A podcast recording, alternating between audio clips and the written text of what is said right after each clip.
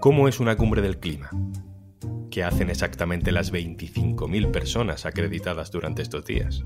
¿Sirven para algo esas reuniones? ¿Cuánto tiempo nos queda para hacer que sirvan?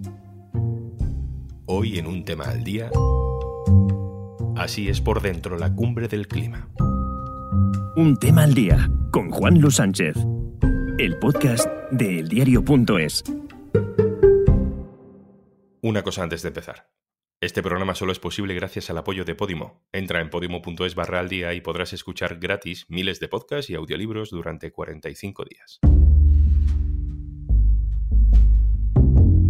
Estos días se celebra en Glasgow, en Escocia, la COP26, la cumbre que reúne prácticamente a todos los países del mundo para hacer frente, o al menos para discutir sobre la crisis climática. Queremos saber cómo funciona y tenemos la suerte de tener a un testigo dentro, nuestro enviado especial, Raúl Rejón. Hola. Hola, ¿cómo estás, Juan Lu? Lo primero, ¿cómo es una cumbre del clima por dentro? Esto dura dos semanas, pero ¿qué tipo de actividad hay ahora mismo a tu alrededor? Pues la COP es como una gran feria del cambio climático, en el cual hay un núcleo, un corazón, que es el de las eh, negociaciones políticas, que deberán llegar a final de la cumbre. Y luego alrededor de ello hay un montón de actividades que, digamos, son un poco como eh, presiones son sugerencias, actividades, protestas por parte de los países que quieren demostrar lo bien que lo están haciendo o que sus líneas políticas son adecuadas y tienen sus stands. Aunque estamos en Glasgow, ahora mismo yo me encuentro en territorio de la ONU, donde rigen sus normas, bueno, pues cuando su seguridad eh, permite que entren algunos grupos de compacto para hacer alguna que otra acción de, de protesta, algo no muy no muy exagerado, pero sí que le da colorido. También entran grupos indígenas que les dejan eh, también la seguridad entrar con todo su folclore para hacer ver la importancia de preservar sus lugares de, vida. Así que es una gran feria y luego al final del todo y los últimos, en el último rincón, está la enorme cantidad de periodistas que vienen a cubrir el, el evento que es gigantesca. ¿Y esos periodistas tenéis acceso a los debates? Es decir, más allá de las actividades públicas que me estás contando, que es como una especie de gran foro social del clima, ¿no? Donde hay lobby, activismo, pero ese núcleo duro político donde se toman las decisiones, eh, entiendo que están en salas de reunión. ¿Podéis acceder a esas salas? No, no podemos entrar. Ni nosotros ni prácticamente nadie.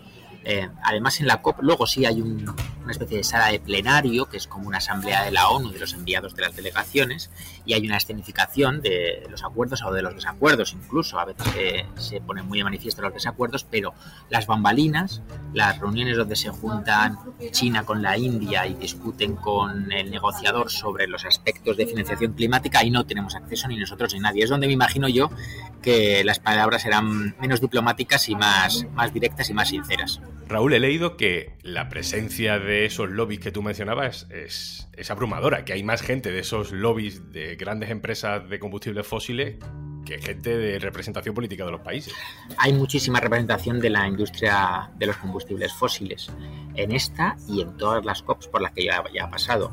Al fin y al cabo son un elemento crucial en el que su materia es la que se intenta dejar de utilizar, con lo cual están están en la COP básicamente en dos líneas. Uno, hacer ver que sus productos no son tan malos, que lo malo es el CO2. Y por otra parte, luego también están todas esas empresas que están intentando transformarse o hacer ver que se están transformando en, energía limpia. Pero claro, hay también un nicho de negocio muy importante, con lo cual esa transición energética es un nicho de oportunidad para seguir ganando dinero, para seguir impulsando sus, sus negocios, con lo cual sí, la representación es, muy grande, muchas veces vienen de la mano de los países que producen esos combustibles fósiles, como puedan ser todos los de Oriente Próximo o como pueda ser Australia. ¿Están todos los países en esta COP? ¿O quién falta? A la COP al final prácticamente vienen todos los países. ¿Por qué? Porque es más útil incluso para los que quieran bloquear estar para bloquear que simplemente lavarse las manos.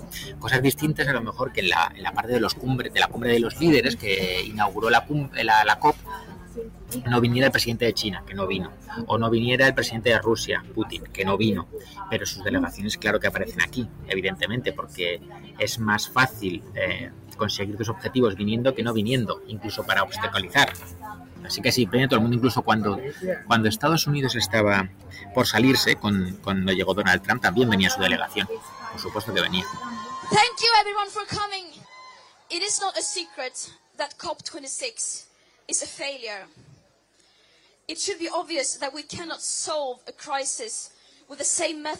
La crisis climática ha provocado el compromiso de una generación joven de activistas por el clima. Eh, escuchamos algunos de ellos, pero el tiempo va pasando, ¿no? Esa generación joven cada vez lo es menos.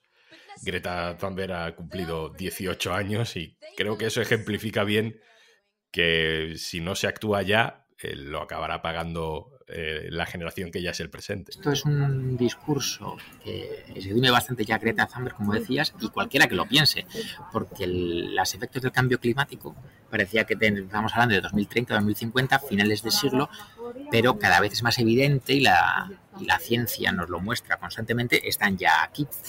Así que esta generación que tenía 16 o 15 años hace tres cuando empezaban a protestar, en nada van a estar ya depositando su voto, con lo cual a lo mejor por ahí es uno de los puntos de inflexión para que la acción contra el cambio climático pues se vea premiada mucho más en las urnas y eso cambie el paradigma. Te escuchamos rodeado de periodistas, rodeado de compañeros, sois muchísimos. La sensación desde fuera, desde lejos, es que este tipo de cumbres no acaba sirviendo para nada. Los periodistas especializados, los que sí sabéis, los que habéis pateado ya varias cumbres, ¿qué sensación tenéis? La sensación es a veces de un déjà vu, de estamos otra vez eh, como otra vez en el punto de partida, pero es verdad que si luego se mira con cierta retrospectiva, pues ponte a analizar qué es lo que se hablaba del cambio climático hace 10 o 12 años, que en términos climáticos es nada. Lo que pasa es que, claro, llevamos un retraso tan grande que todo nos parece poco. Así que sí, se espera mucho de esta COP, pero tampoco se puede esperar lo imposible de esta COP. Ese sería un poco el resumen que yo haría para mí mismo para no desesperanzarme. Sin embargo, se dice que esta puede ser como la cumbre definitiva para frenar el cambio climático. Es un eslogan, esto es real, se dice de todas las cumbres y luego siempre hay una siguiente que es todavía más definitiva. Hay mucha expectación con esta COP y yo creo que lo primero de todo es porque se quedó todo muy parado por, por la pandemia de la COVID-19.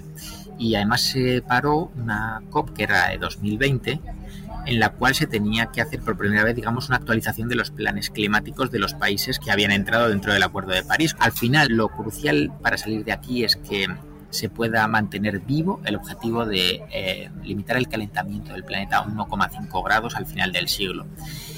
Y también que durante todos estos meses lo que sí se sabe es que vamos con retraso y que esta década es fundamental para poder llegar al objetivo del 2100, que eso yo no sé si a veces se tiene muy, muy claro y es todo lo que tú no hagas ahora entre el 2021 y el 2030, luego es muy difícil recuperarlo. No es, no es como llegar a un examen apurado, es que no llegas al examen. Otro dato que no sorprende, pero que también eh, habla mucho de, cómo estamos contaminando, de cómo estamos eh, contribuyendo a, la crisis climática, es que el 1% más rico del planeta lanza más CO2 al ambiente que el 50% más pobre. Es decir, estamos hablando también de una desigualdad en el uso de consumo, en el uso de recursos increíble. Eh, lo que más realmente llama la atención y lo que más te puede tocar es los discursos de los países que no tienen ya futuro están considerados países que se van a perder, o sea, que están destinados a prácticamente desaparecer o tener unos daños muy grandes. Esos países casi siempre, como tú decías, son países empobrecidos. Y, quizás la clave de, por qué es tan difícil luego sacar unos acuerdos concretos o fuertes en la lucha contra el cambio climático. Tenemos muchos muertos, heridos y gente visión, pero nuestros gobiernos dicen que eso es progreso porque la gente del otro mundo la gente del otro color necesita nuestros minerales, petróleo y todo lo que eso hacen a nombre de ustedes. Y yo quiero saber con una bulla si es verdad que ustedes quieren la explotación de nuestros países. La lucha contra el cambio climático ya está reconocido. Eh, tiene que cambiar la forma en la que producimos los bienes, en la que los consumimos, en la que creamos la energía, de manera que, claro, ¿quiénes son más responsables? Los que más bienes utilizan, los que más bienes consumen, los que más energía gastan. Y ahí está la cuestión y la grave dificultad para conseguir un acuerdo global. Que hay que cambiar un montón de cosas y los responsables de ese montón de cosas son una parte del planeta y la otra parte, que es la mayoría de las personas, son los que reciben los problemas de esa forma de producir. Raúl Rejón, te dejamos en Glasgow para que sigas indagando qué es lo que puede dar de sí esta COP. Muchas gracias por estar con nosotros. Gracias a ti por tenerme aquí. Y antes de marcharnos. Ahora que te tenemos escuchando y con los oídos en modo podcast, te queremos contar algo especial. Si has dado al play en este episodio de Un tema al día, es porque te gusta estar informado. Seguramente también te gustará estar entretenido, conocer nuevas voces, reírte a carcajadas, escuchar los mejores thrillers, la mejor literatura. Por eso, te ofrecemos 45 días de suscripción gratuita a Podimo para que descubras más de 3.000 podcasts originales y más de 2.500 audiolibros en español. Entra en podimo.es barra al día y date de alta de forma totalmente gratuita. Esto es Un tema al día, el podcast del diario.es. Puedes suscribirte también a nuestro boletín, con la producción de Carmen Ibáñez y Zascun Pérez y el montaje de Lola García. Un saludo de Juan Luis Sánchez. Mañana, otro tema.